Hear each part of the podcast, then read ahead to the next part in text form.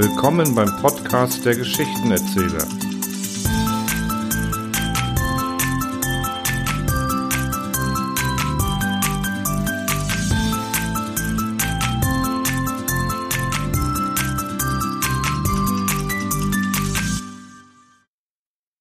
In der folgenden Geschichte erfahren wir, wie eine zufällige Begegnung zwei Leben hätten verändern können. H.G. Wells, der Diamantenmacher.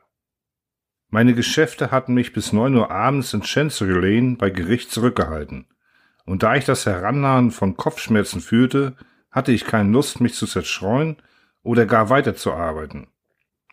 Das Stückchen Himmel, das man zwischen den hohen Wänden dieser engen Verkehrsschlucht erblicken konnte, verriet eine heitere Nacht, und ich beschloss, hinunter zum Embankment zu gehen, die wechselnden Lichter auf dem Fluss zu beobachten und so meine Augen ausruhen zu lassen und meinen heißen Kopf zu kühlen.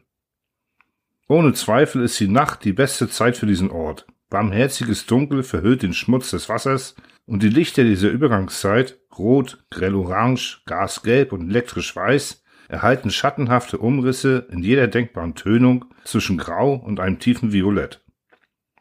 Durch die Bögen von Waterloo Bridge kann man hundert Lichterpunkte sehen, die den Windungen des Embankments folgen, und über den Brückengeländer erheben sich die Türme von Westminster grau im Sternenlicht. Der Fluss zieht ruhig vorüber, wenige Wellen stören plätschernd die Stille und kräuseln den Widerschein der Lichter auf dem Wasser. Eine warme Nacht, sagte eine Stimme dicht neben mir. Ich wandte den Kopf und sah das Profil eines Mannes, der sich neben mir über das Geländer beugte. Ein feines Gesicht, nicht unhübsch, obwohl es recht hager und blass war. Der Rockkragen war aufgestellt und vorn zusammengesteckt, und dies bezeichnete seine Stellung im Leben so eindeutig wie nur irgendeine Uniform.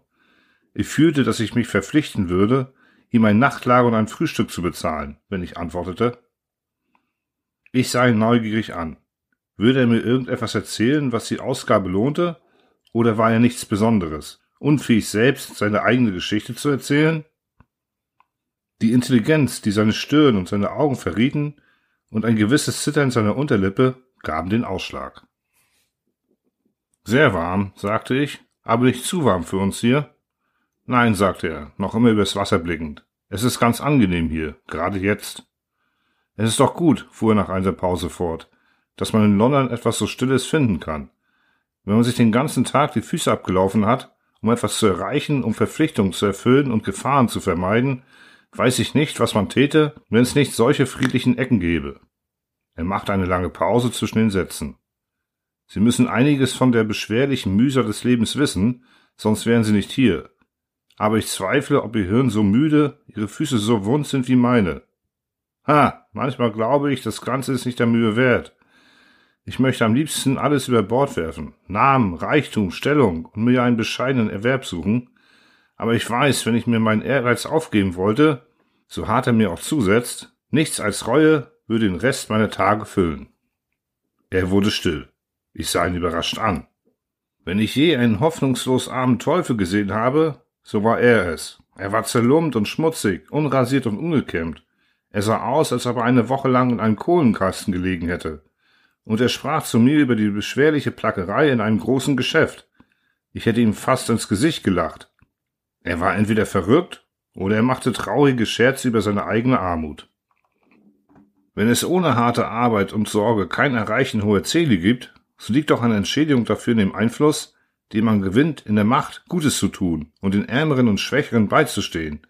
Es gewährt sogar die Entfaltung eines gewissen Aufwandes eine Art von Befriedigung. Meine Ironie war unter den gegebenen Umständen höchst geschmacklos gewesen, der Gegensatz seiner Rede zu seiner Erscheinung hatte mich gereizt. Ich bedauerte meine Worte schon, während ich sprach. Er wandte mir sein abgehärmtes, doch ruhiges Gesicht zu, und er sagte, ich vergesse mich, Sie können mich natürlich nicht verstehen. Er maß mich rasch mit den Blicken. Was ich jetzt tue, ist zweifellos unvernünftig. Da Sie mir ohne dies nicht glauben werden, was ich Ihnen sage, kann ich es Ihnen beruhigt erzählen. Und es wird mein Trost sein, dass ich mit einem Menschen davon gesprochen habe. Ich habe wirklich ein großes Geschäft in der Hand, ein sehr großes Geschäft. Aber gerade jetzt bin ich in Schwierigkeiten, nämlich ich mache Diamanten.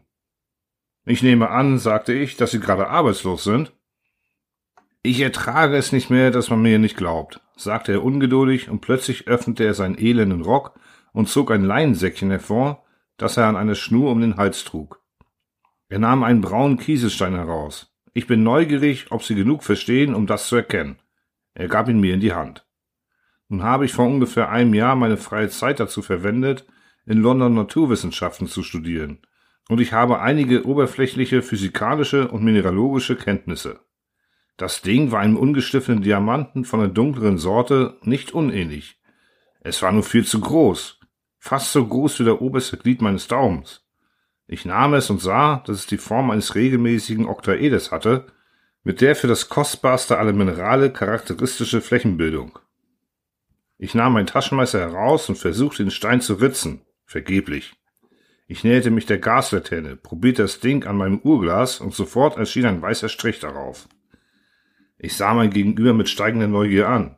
Es ist gewiss einem Diamanten sehr ähnlich, aber wenn es einer ist, so ist es ein Koloss von einem Diamanten. Woher haben Sie ihn? Ich sage Ihnen doch, dass ich ihn gemacht habe, sagte er. Geben Sie ihn mir zurück. Er legte ihn hastig in das Säckchen zurück und schloss seinen Rock. Ich verkaufe ihn für hundert Pfund, flüsterte er plötzlich gierig. Da kam mein Verdacht wieder. Schließlich konnte das Ding auch nur ein Klumpen Korund sein, der zufällig die Form eines Diamanten hatte. Korund ist fast ebenso hart wie Diamant. Aber wenn es ein Diamant war, wie kam der Mann dazu und warum bot er ihn mir für hundert Pfund an? Unsere Blicke kreuzten sich. Er schien wohl geldgierig, aber nicht unehrlich. In diesem Augenblick glaubte ich ihm, dass es ein Diamant war, den er verkaufen wollte. Aber ich bin nicht reich. Hundert Pfund hätten eine empfindliche Bresche in mein Vermögen geschlagen, und welcher vernünftige Mensch würde bei Gaslicht von einem zermürbten Vagabunden und nur auf dessen persönliche Bürgschaft hin einen Diamanten kaufen? Immerhin, ein Diamant von dieser Größe konnte eine Vision von vielen tausend Pfund heraufbeschwören. Dann fiel mir ein, dass so ein Stein schwerlich existieren würde, ohne in jedem Buch über Edelsteine erwähnt zu werden. Und ich rief mir die Geschichten in Erinnerung, die über Schmuckelei und, langfingerigen Kaffern im Kapland erzählt wurden. Ich stellte den Gedanken an einen Kauf einstweilen zurück. Woher haben Sie ihn? fragte ich. Na, ich habe ihn gemacht. Ich hatte schon von Mossain gehört, aber ich wusste, dass seine künstlichen Diamanten sehr klein waren. Ich schüttelte den Kopf. Sie scheinen etwas von derlei Dingen zu verstehen. Ich will Ihnen einiges über mich erzählen. Vielleicht denken Sie dann eher ans Kaufen. Er drehte sich um und stand jetzt mit dem Rücken zum Fluss und streckte die Hände in die Taschen. Er seufzte. Ich weiß, dass Sie mir nicht glauben werden. Diamanten, begann er, und im Sprechen verlor seine Stimme den schwachen Anklang an die Vagabundensprache, und er sprach fließend wie ein gebildeter Mensch. Diamanten entstehen, wenn man Kohlenstoff in einer geeigneten geschmolzenen Masse unter entsprechendem Druck zur Lösung bringt. Der Kohlenstoff kristallisiert heraus, weder als Graphit noch als Kohlenstaub, sondern als kleiner Diamant. Das ist den Chemikern seit Jahren bekannt, aber keiner hat noch genau die richtige Schmelzmasse und den richtigen Druck gefunden, um dadurch das bestmögliche Resultat zu erzielen. Infolgedessen sind die Diamanten, die von Chemikern gemacht werden, klein und dunkel und als Juwelen wertlos. Ich aber, wissen Sie, habe mein Leben diesem Problem geopfert. Ich habe mit 17 Jahren begonnen, die Bedingungen für das Diamantenmachen zu studieren. Jetzt bin ich 32. Meiner Meinung nach könnte ein Mensch 10, ja 20 Jahre lang all seine Gedanken und Energien daran wenden, aber selbst das will noch nichts besagen. Stellen Sie sich vor, dass man endlich den richtigen Trick gefunden hat bevor entdeckt wird, dass es künstliche Steine sind und dass man Diamanten nun so gewöhnlich geworden sind wie Kohle, kann man Millionen verdient haben. Millionen. Er unterbrach sich und sah mich verständniszeichend an. Seine Augen leuchteten hungrig. Bedenken Sie, sagte er, dass ich an der Schwelle stehe und doch, ja, als ich 21 Jahre alt war, fuhr er fort, besaß ich ungefähr 1000 Pfund. Und ich dachte, dass dieses Geld, vermehrt durch ein wenig Stunden geben, mir meine Forschung ermöglichen würde. Ein oder zwei Jahre studierte ich, hauptsächlich in Berlin, und dann arbeitete ich auf eigene Faust weiter.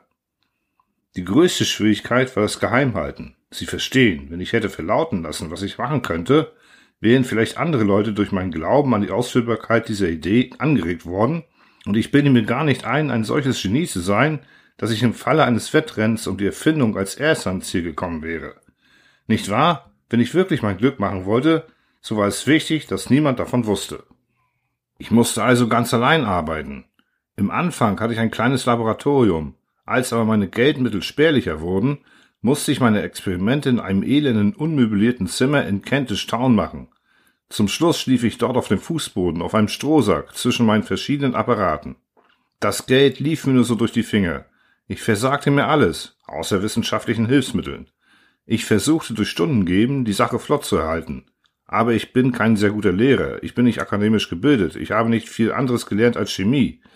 Und ich fand, dass ich eine Menge Zeit und Mühe opfern musste, um lächerlich wenig Geld zu verdienen. Aber ich kam der Sache näher und näher. Vor drei Jahren fand ich die richtige Zusammensetzung für die Schmelzmasse und fast auch den richtigen Druck. Ich gab meine Masse und Kohlenstoff in einer bestimmten Form in einen Gewehrlauf, füllte ihn mit Wasser, verschloss ihn ganz fest und erhitzte ihn. Er schwieg. Ah, ziemlich gewagt, sagte ich. Ja, der Gewehrlauf zersprang und zertrümmerte alle meine Fenster und einen großen Teil meiner Apparate aber trotzdem habe ich eine Art Diamantstaub gefunden. Ich verfolgte nun das Problem, einen großen Druck auf die geschmolzene Mischung auszuüben, aus der die Steine herauskristallisieren sollten, und stieß auf einige Versuche von Dobré im Pariser Laboratoire de Pudre et Salpetre.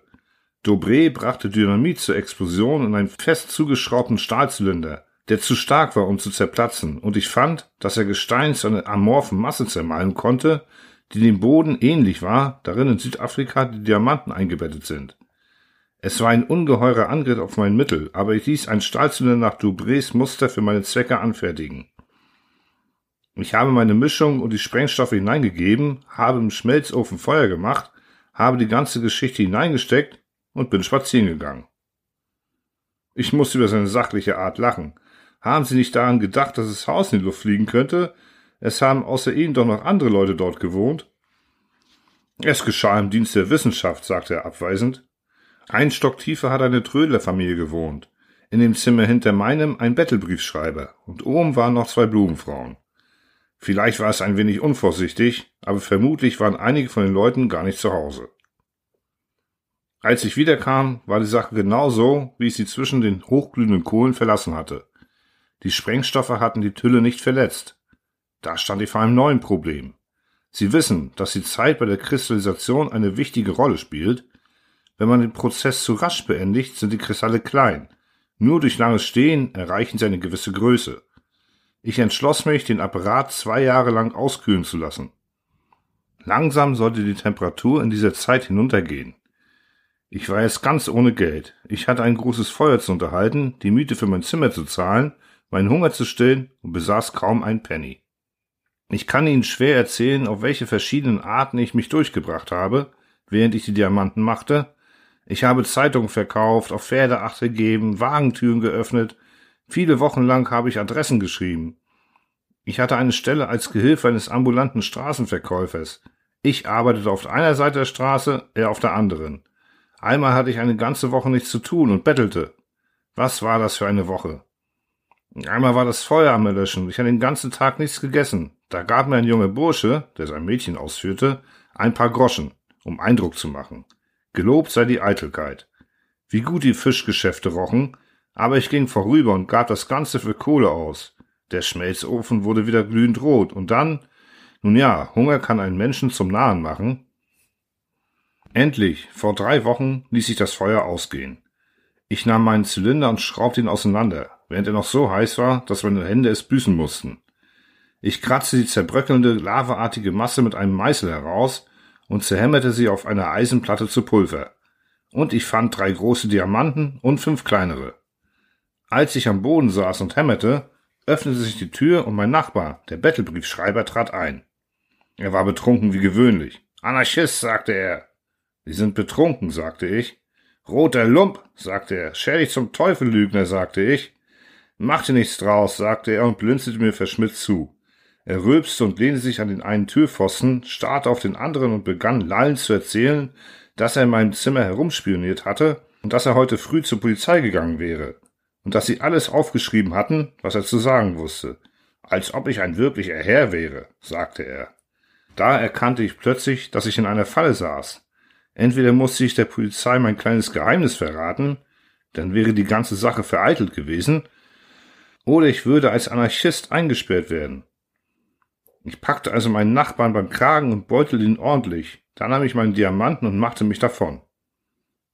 Die Zeitungen nannten meine Bude die Bombenfabrik von Kentish Town. Und jetzt kann ich die Dinger da unmöglich anbringen.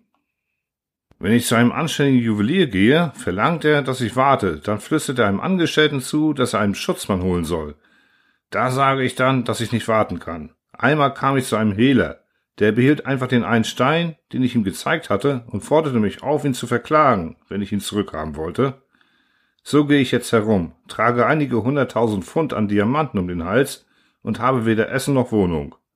Sie sind der erste Mensch, den ich eingeweiht habe, aber Ihr Gesicht gefällt mir und das Wasser geht mir bis zum Hals. Er sah mir in die Augen. Es wäre eine Verrücktheit, sagte ich, unter diesen Umständen einen Diamanten zu kaufen. Außerdem trage ich nicht ein paar hundert Pfund bei mir herum. Aber fast möchte ich Ihnen Ihre Geschichte glauben. Folgendes kann ich tun, wenn es Ihnen passt. Kommen Sie morgen zu mir ins Büro. Sie glauben, dass ich ein Dieb bin, sagte er gereizt. Sie werden die Polizei verständigen. Ich gehe nicht in diese Falle. Irgendetwas sagt mir, dass Sie kein Dieb sind. Hier ist meine Karte. Auf alle Fälle nehmen Sie auch das. Sie müssen die Verabredung nicht einhalten. Kommen Sie, wann Sie wollen. Er nahm die Karte und eine Anzahlung auf meine ehrlichen Absichten. Überlegen Sie sich's und kommen Sie, sagte ich. Er schüttelte zweifelnd den Kopf. Ich werde Ihnen Ihre zweieinhalb Schilling einmal mit Zinsen zurückzahlen. Sie werden staunen, was für Zinsen das sein werden, sagte er. Aber nicht wahr, Sie werden doch bestimmt nichts weiter erzählen. Gehen Sie mir nicht nach.